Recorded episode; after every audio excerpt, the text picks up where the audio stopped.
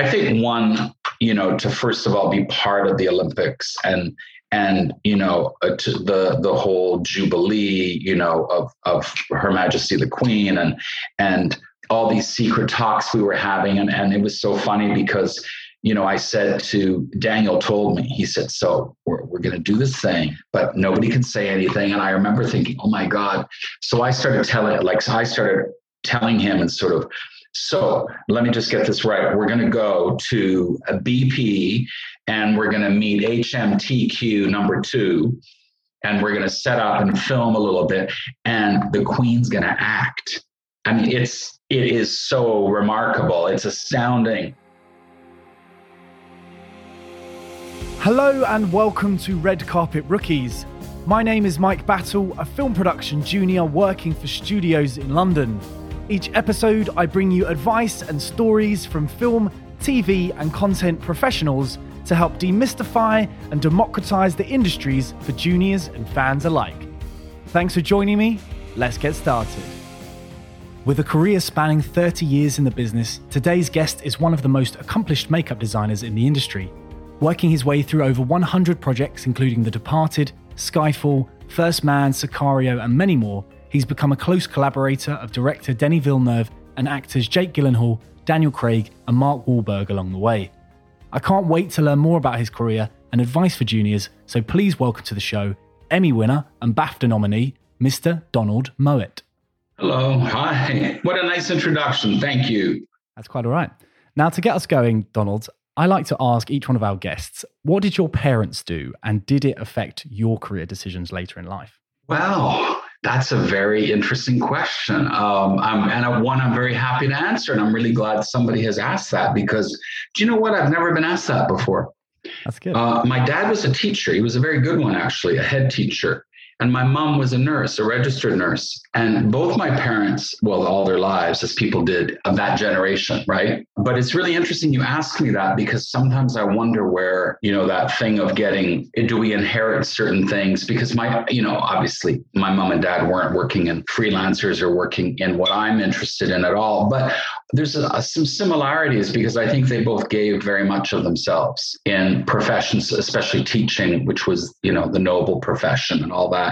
But I do think I inherited quite a bit from my mom and dad, from their sense of duty and commitment to what they do for others. It certainly didn't help teach me things navigating snakes and ladders of the film industry, because I think my mom and dad would be quite shocked by some of the things we put up with and deal with as being so inappropriate. But yeah, that's what my mom and dad did. And I think they were very defined by what they did for a living and started very young. Because am I right that they're from the UK? Yeah. So my dad grew up a little bit in England and then went back up to Scotland during the war. We're talking a long, long time ago. And my mum's from up in Scotland. So we have a very British kind of history in the UK and the whole family, really. I think it's just myself and my brother born outside the UK. So I think that sensibility maybe, you know, you carry with you no matter where your family go, I think. Yes, definitely. No, it's really cool. And I know from some of my research that you were somewhat hesitant, I guess, about revealing your desire to want to be in makeup. Did you ever consider following a more traditional path to kind of appease the older relatives and such? Well, you know, I feel like because people listening, and I love that it's younger people listening, because let's face it, we're coming to a time at a moment where a lot of us who are getting more senior or older in the industry need to pass along the knowledge and the experience. I think when I started, it's a hard thing to say because on a certain level, and I really mean this, I think the job as a makeup artist or a designer, a makeup man, didn't come with an awful lot of respect in terms of, you know, the average person who thinks, what do you do for a living? I mean, how do you explain to someone? And I think that at the time it was difficult because I was luckily around people who liked going to the theater and liked films and things. But to the average person, I remember people not having a tremendous amount of respect. I think that's the thing I remembered. And I still think about it. I've completely not answered your question. I'm sorry. But I think it makes me think of so many things because I remember thinking when I was young, But I loved this, and I thought I was good at it, and people encourage you. And I always remind people that you don't know when you're good. Other people tell you when you're good. And being quite young and people saying, you know, you ought to do this for a living. You should do this. And thinking, really? Like, you can make a living. And once I figured it out, that's when my mom and dad thought, well, if you can make a living. Because I think people forget, as a generational thing, my mother's 90. So as a generational thing, God bless, I mean, she looks incredible, and she is incredible. But for people who lived through the war and their youngest son says, guess what I want to do? When my mom went to nursing school, my father went to university and, you know, did a degree in literature. And you say, I want to do, you kind of think, what the hell did we do wrong? And as much as now it's all good, we're all good. But I think at the time, and I don't mean to lighten that on anybody other than to say, why is it now all the makeup artists are doing degrees, you see? So really, I wasn't wrong. There was a sense of lacking in something. And that now all these young makeup artists and makeup designers, and to a lesser degree hair, but still the same, are doing the same thing, going to drama school, going to film school, which is what I was desperate to do when I was young. But there was honestly, there was no courses. There was nothing. Do you know, when I was young, you couldn't even train at the BBC if you were a fan. Take that, BBC, #TimesUp, me too. They wouldn't train a boy. Wow. A boy is what they said. Not a man, a boy. Was there a moment where everything changed and suddenly the haters, as it were, all went, you know, bloody hell, this is amazing what you're doing. And then that whole flipped to another way. I can imagine that. I think it's like anything. You have to put up with a lot, don't you? We all do. There's a certain amount of, as you said, the haters. And I think it's a great expression. I think that there is a lot of competition. There's people who are naysayers that, no, he can't, you can't. There's a lot of that, isn't there? People standing in your road. I think once you get to a point where somebody acknowledges you and that you feel like you've done, and it's a point I would like to really focus on and let people know who are listening. The one thing I've never loved about this business is this sense of people saying, I'm only, like someone said that to me one day, well, I'm only doing a television show. I'm only doing the make. And I went, but don't belittle it. Don't make it sound like not everyone is going to work on this film. Not everyone is going to be an Academy Award winner. Not everybody is going to the BAFTAs. It just doesn't work like that. What you want is your own personal happiness of what do you like? And I love working. I love it. I hate the business. I really do. People know that about me. That's a new thing. I hate the business. I won't say hate because it's a terrible word. Don't like the business, but I love the work. I love the actors and I love the crew, most of them. And I love working. I love to create the design and the makeup and prosthetics and all that. But I want people to understand that when I started, I remember getting a job somewhere doing makeup demos at Harrods, for instance. I had a great time. You know, some of the work was a little bit whatever, but I had a contract for Dior. I went to meet them over at Hyde Park Corner. I went and worked at John Lewis, Peter Jones, and Sloane Square. Do you know, I learned to do a lot of good things. I learned how to make up lots of different women, lots of different faces. It was a great experience, but I never would say I'm only doing makeup, but that's how people feel. And I know it because they tell me, they'll say, oh, I'm only doing this thing. And I've met people who say that, and I feel like, please don't say that. If you're doing your job and you're making money and you're being paid to do what you love to do, it's a win-win. Actors feel like that more than we do, I'm afraid. I think the makeup world became a little bit elitist, maybe. Does that make sense? That it became much more, it was only interesting if you were working. And I felt that. I think to some extent, I felt that people were only interested when I said, you know, Donald Mowat, what are you working on? Oh, I'm working on, because I remember saying it back to people. I mean, I was proud that I remember an experience once years ago where a much senior makeup designer rang me to ask me a question. And I was working on my first big job, and it was called Captain Power and the Soldiers of the Future. It was ridiculous.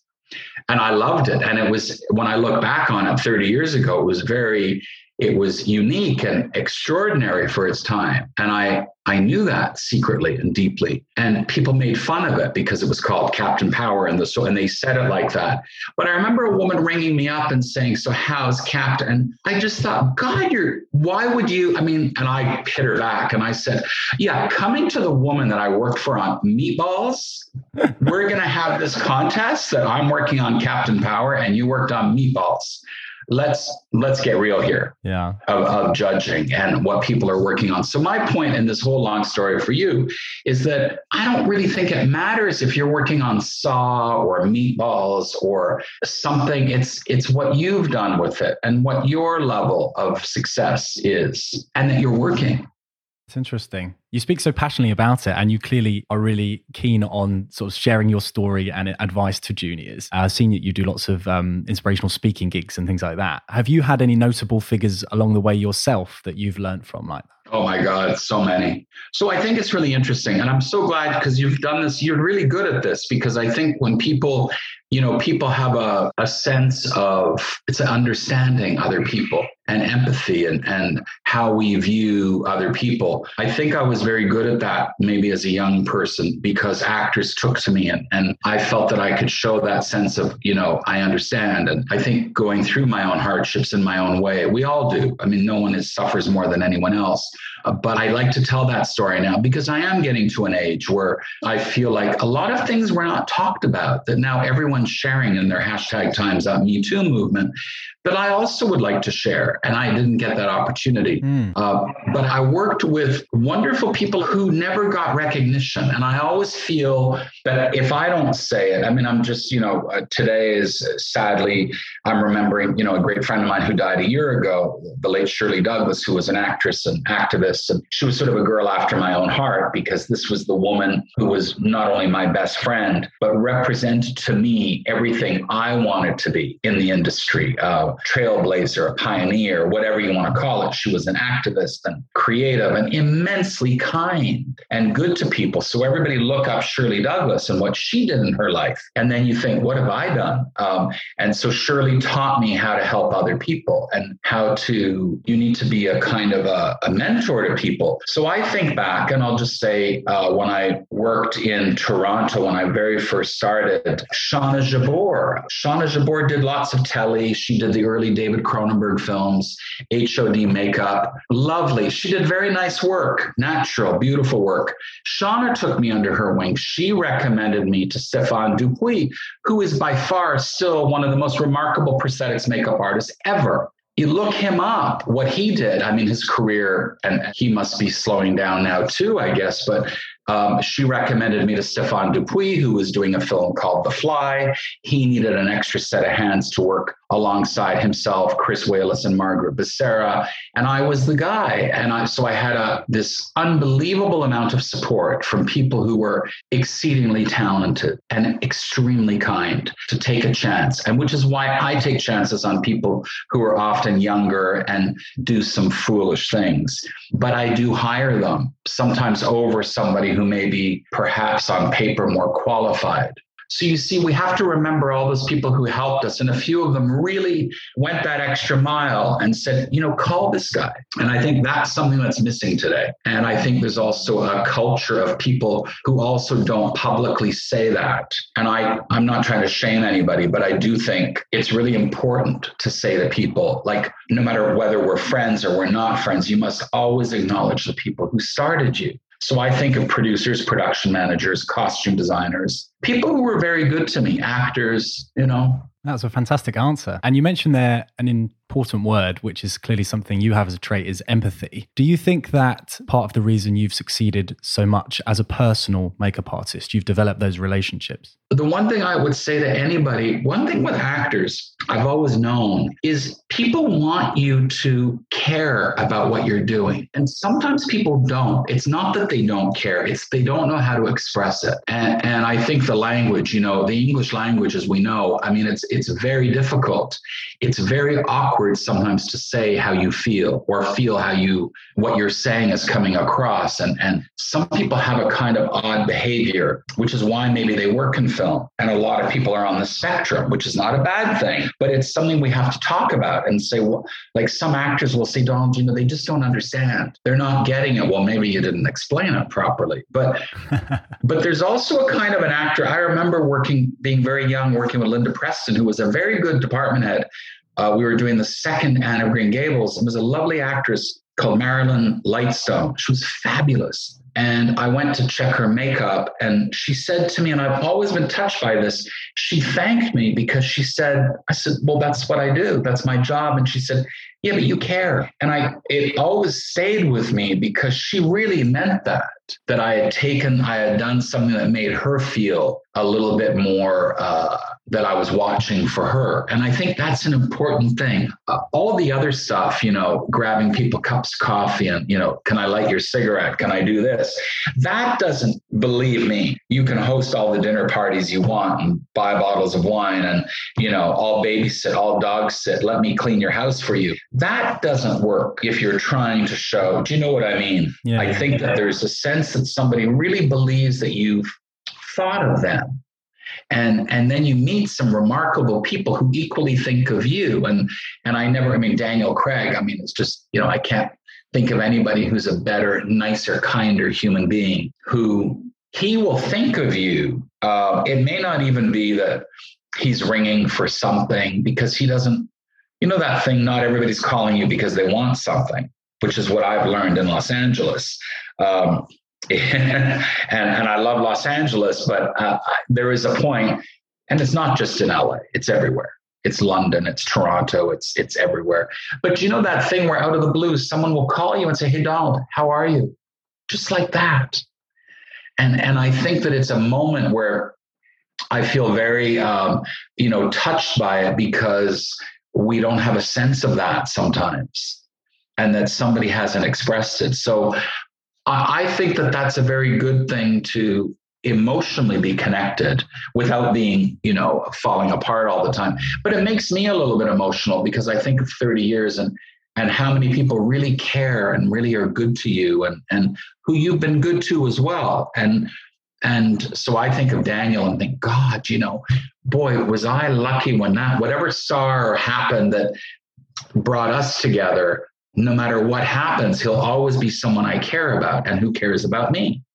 And I'm very touched by that. Did you feel heavy pressure when you had to take on a character like Bond to design? Yeah, it was terrifying. I don't recommend it to people. So it was a very interesting time for me because I knew, Daniel had asked me if we've done a few films already. And he'd asked me very nicely. He said, would you come and do Bond? And I thought, wow, it was never on my bucket list. I saw the films as a kid, like everybody. I didn't even know people. I told a few people and they said, and I'm trying to think what I told Daniel. I said, I think I'll let you know. Let me think about this. Because that's the person I am. I've never been, I don't want to say I'm not easily impressed, but I'm not. And I love him. But I really had to think about it because it wasn't a genre I'm familiar with. And I knew the people involved, and I met Sam Mendes, who's such a remarkable director. And, my friend Zoe was going to be doing Daniel's hair, and Naomi Dunn was, it was great. But then we were taking this prolific character who's, just so ingrained in our culture, and then having to do something different with him and make Bond not look as good as other Bonds.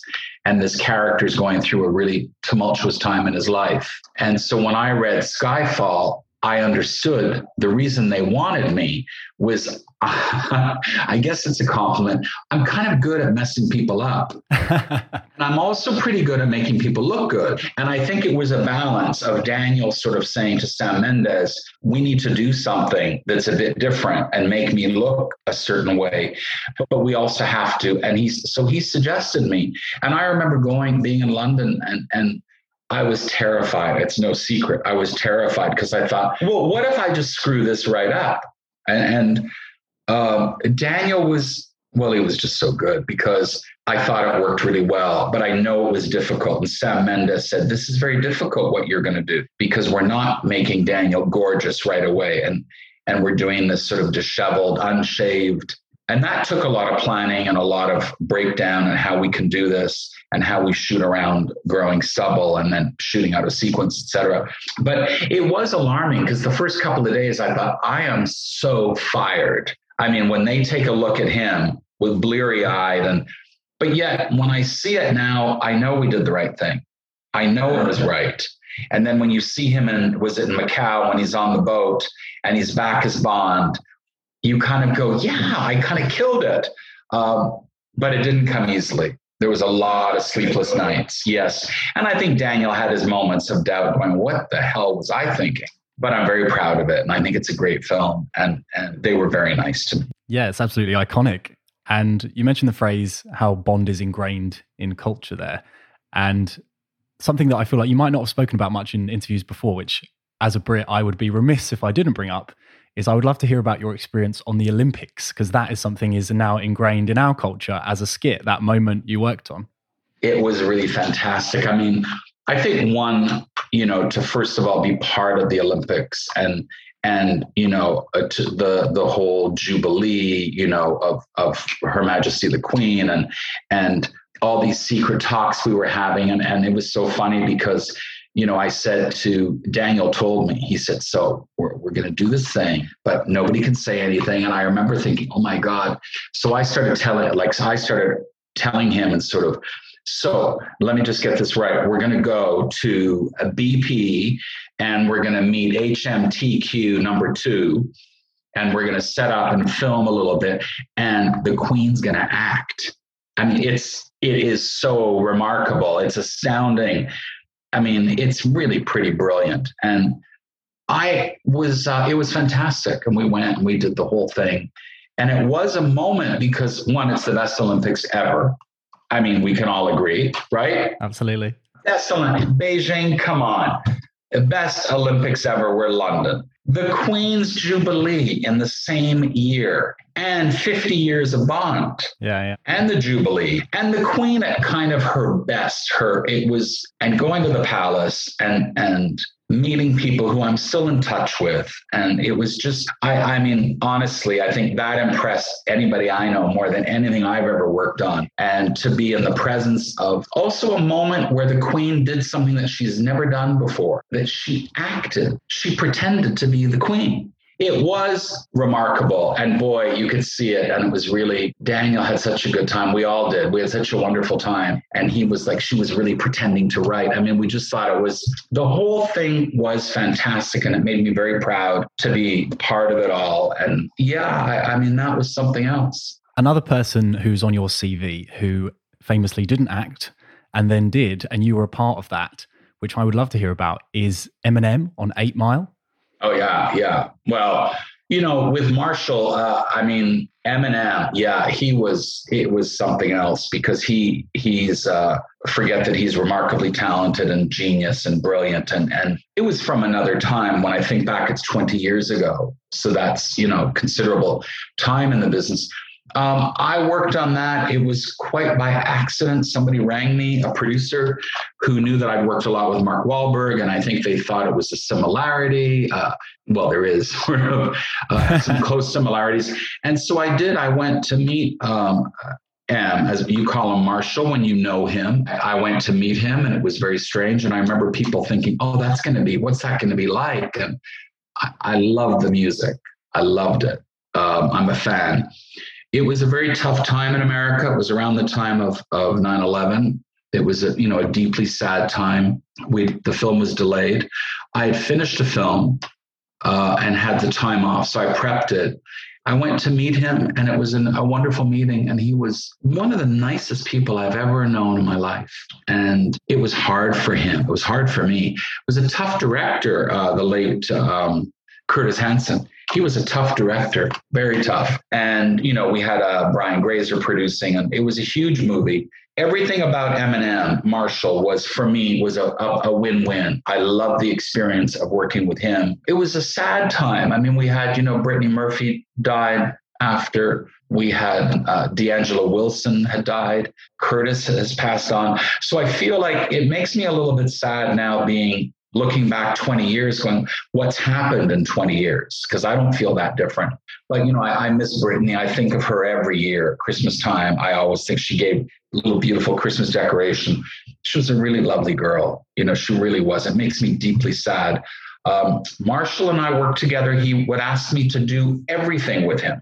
We did a tour. We did music videos, album covers, the Grammys, the American Music Awards, Rock and Roll Hall of Fame. It was kind of remarkable considering I never really wanted that type of career. Yeah, I wouldn't have said you were necessarily the hip-hop entourage guy, Donald. No, but you know what? I'm really good at it, and I love it. And I love it because sometimes when you're not, it's not your field. You can become a sort of a very, I felt quite expert on it. And I loved the feeling. Marshall's got a way about him. I can't quite explain it. He's so clever. And I bought him as a gift, a thesaurus, which people thought, what a strange thing to give to him. And I said, well, no, because he used to come to me all the time and say, what's another word for this? And I thought, I know what you need. Because my dad bought me a thesaurus when I was maybe, I don't know, 7 or 6. Who does that? But I was that kid, you know, I would read. And I thought with Marshall, we bought him a wrap gift that said Hollywood Marshall. We put it on a chair. He thought that was hysterical. He's a deeply, profoundly kind person and was very good to me. And through the course of filming, I don't think I've ever had anybody acknowledge, I think, how hard we work. I know how hard it is. You know how hard it is. But, you know, when you're working on a film and you're doing those hours, and I mean, I know we can't use terrible language here, but, you know, when you're doing so much effing work, you are, well, as we say in Scotland, knackered, which is still not very polite, but when you're knackered, you are just cream crackered, you've done it. And Marshall said to me one day, and almost no one's ever said it to me, and I thought, you know more than most people, because he went, Donald, you worked so hard today. And I was like, wow. And that's one of the best things anybody has ever said to me, is that he acknowledged, as hard as he worked, being number one, Eminem, greatest rapper, greatest hip hop, number one Grammy, Oscar winning. He recognized what I was doing. And it was effing hard. I'm not kidding. The movie, I had a nightmare. Oh, you don't even want to know. Crew problems and staffing and makeup and hair drama. And I don't even want to talk about it because I feel like it was one of those films where you see you can't have it all. Great team. I struggled. And he was fantastic. Yeah, he saw you. He did, and I think he recognized that I really kicked ass. I mean, I killed it on that movie. And I had to run around after my crew, after a lot of, you know, I trained a lot of people on that film. Actually, they were nice actors. And Curtis was very good to me. My friend Mark Bridges did the costumes. We're still good friends. Greg Goodman produced it. We're still friends. I mean, you make, you know, there's some very good things happen over the years. And a lot of tough things happen. And I'd love to work with him again. I just don't think he'll ever make a film. You mentioned there the hours and how hard it is, particularly for people who are listening who don't know, makeup and hair particularly are very long hours. I like to ask my guests when we come to the end of the podcast, is there anything you would like to change about the industry? Are okay. I think that if people seriously want to change the business, there has to be, you know, that moment, there was a minute where back to, we're really trying to get organized and trying to get the union movement back in the UK. So there was that. Remember Nikita Ray, and there was that happening. So that's a separate topic for another time. I'm happy to talk about it. Then there was a moment where let's all be more international and unite everybody from America and North America and Europe and the UK. But that never really happens because the business is very split. But there was, I mean, maybe I can go back for a second, a film called Pleasantville many years ago.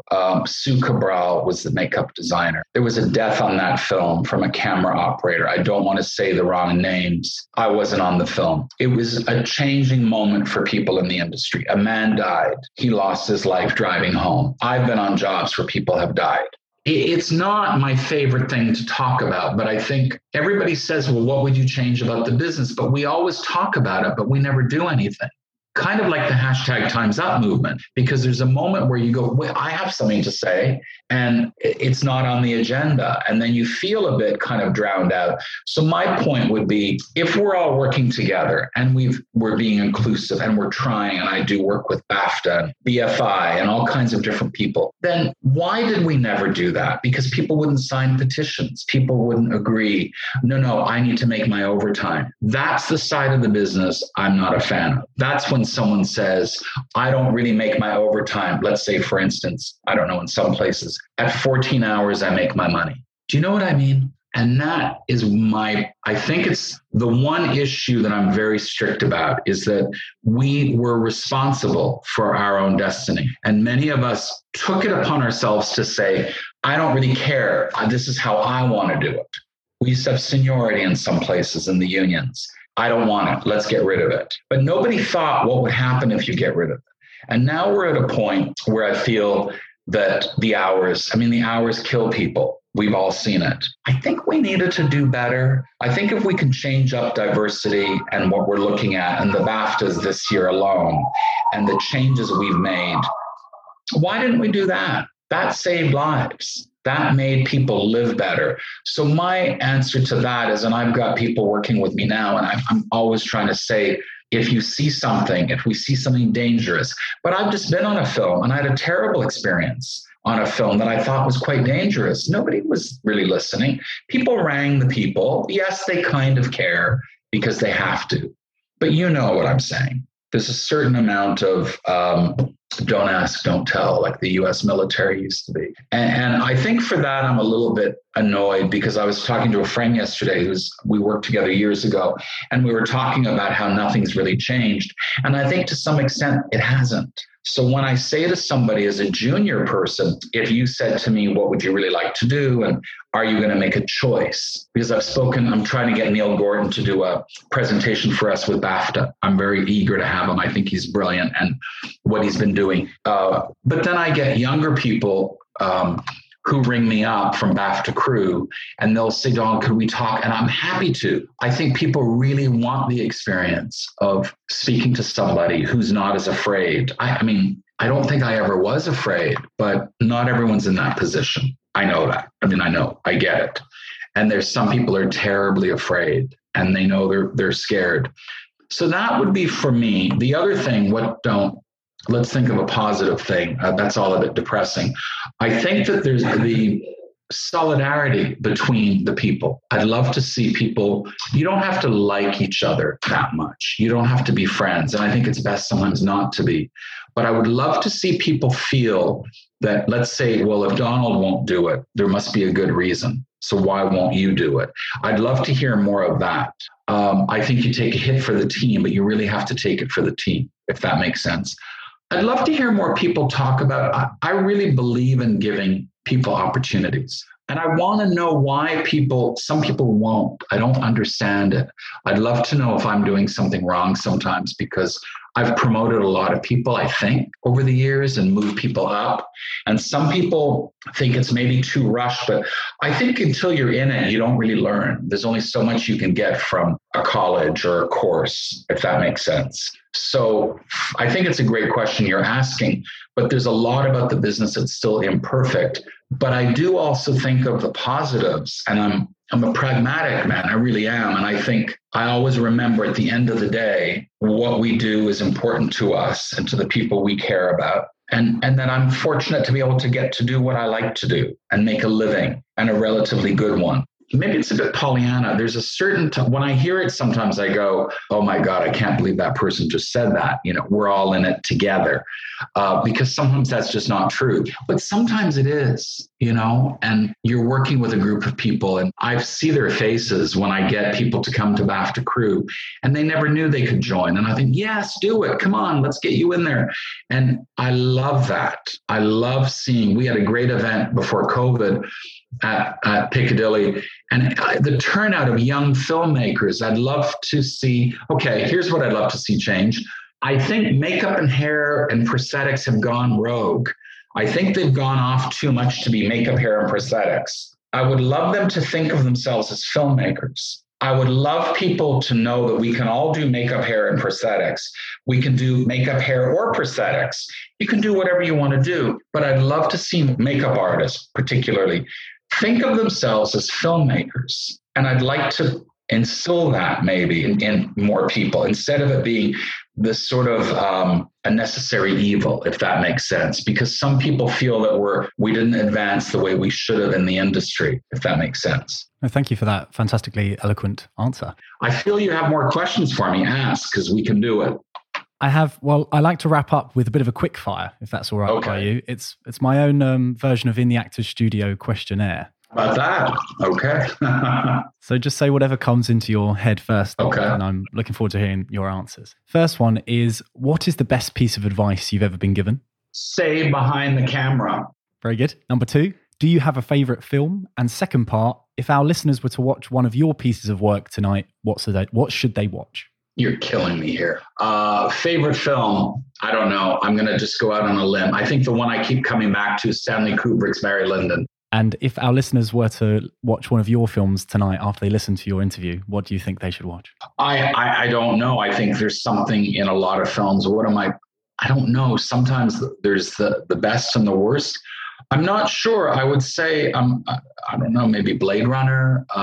There's a lot in there. There's a lot of me in there, I think. I'm not good. You know what? I'm really not good at what people should see that I've worked on, because sometimes I think it's not good, or there's a moment, there's something in it that's very hard to explain.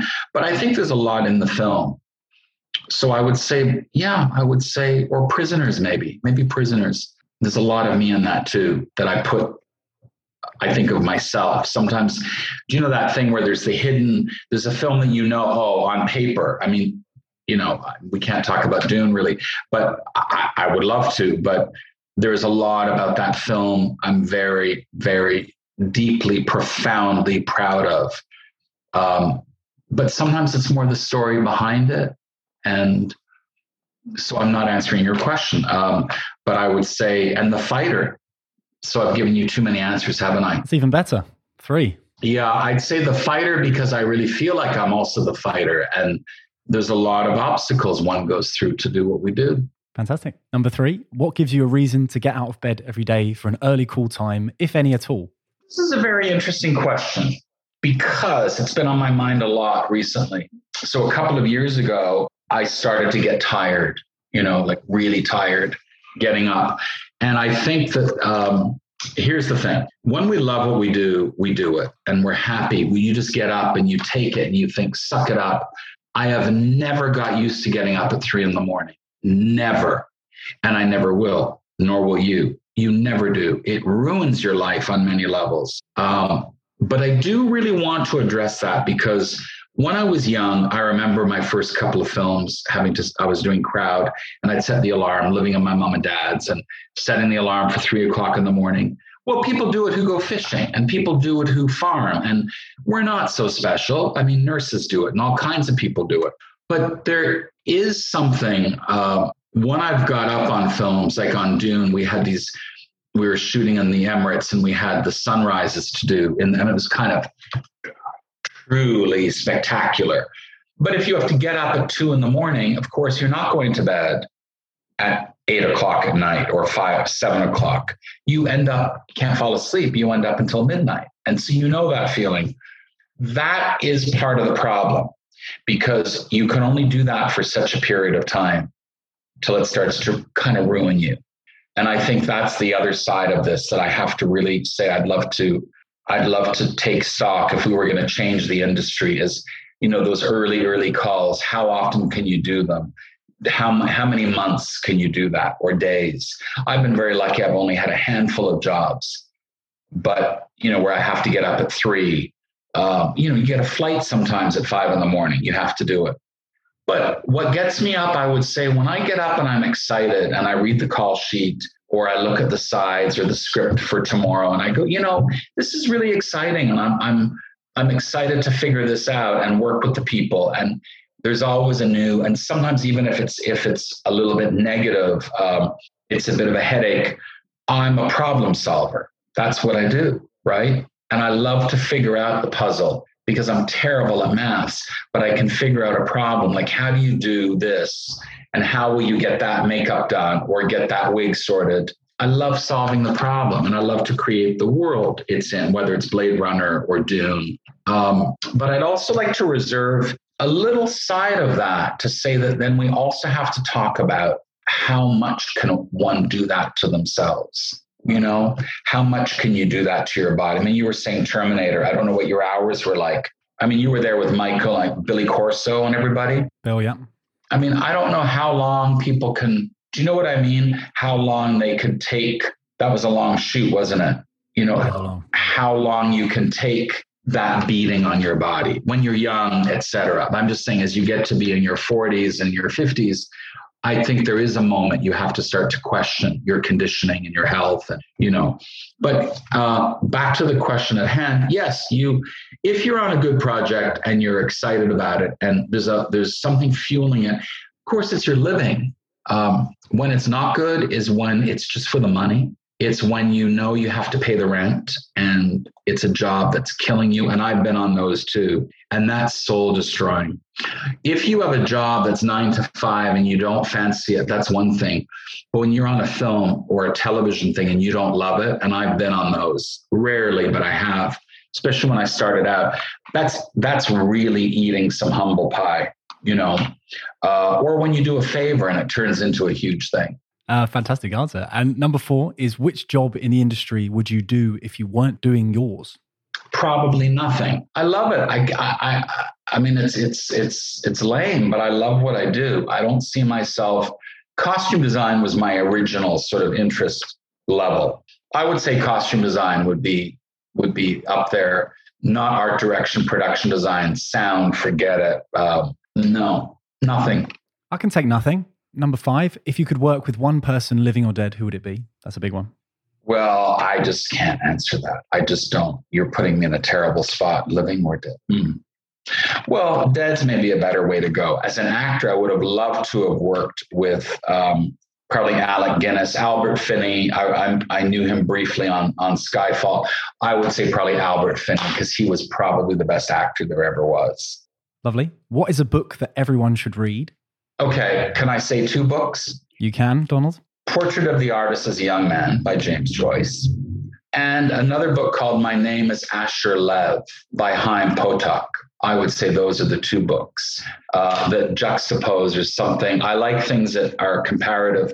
They're harder reading. I think on a lesser kind of fun, just study of people, Last Exit to Brooklyn. I'll have to look them up. I haven't read them myself, but I look forward to reading them. And finally, if you won an Oscar, who would you thank? Well, you know, I think that those things can be very tricky. I think that I think I'm sort of a bridesmaid in that category. You know, it's kind of makes me laugh a little bit.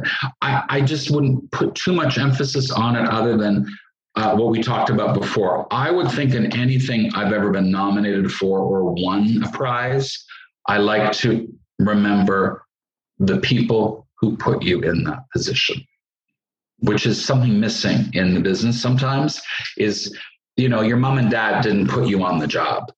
So a lot of people mix it up, I think, as much as my mom and dad have been great.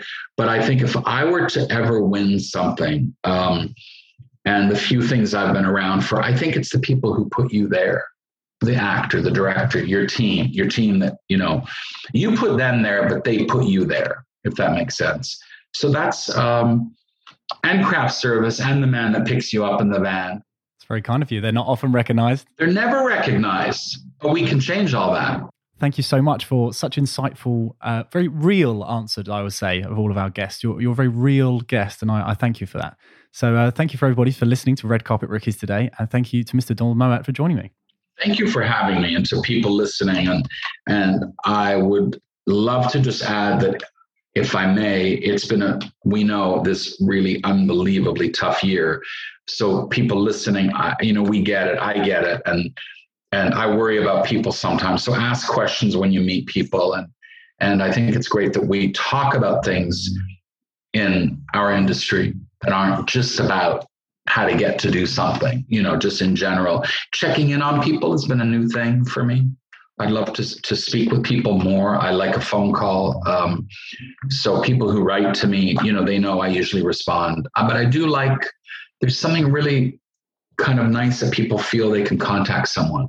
So the people listening who are newer, you know, I love BAFTA Crew, the BFI. I love the program. Ask me about it if you have questions. Just try to make things a little bit better for people if we can. That's it. Thank you for listening to another episode of Red Carpet Rookies. To help us grow, please do subscribe and drop us a rating on the Apple Podcast Store, on your iPhone, or online if you're an Android user. And of course, any support via our Patreon page or merch is amazing. So if you'd like to help, please do head to redcarpetrookies.com and follow the links. If you'd like regular updates of what's going on, you can also follow Red Carpet Rookies on Instagram and Facebook, or RC Rookies Pod on Twitter. Have a great day, and we'll see you next time.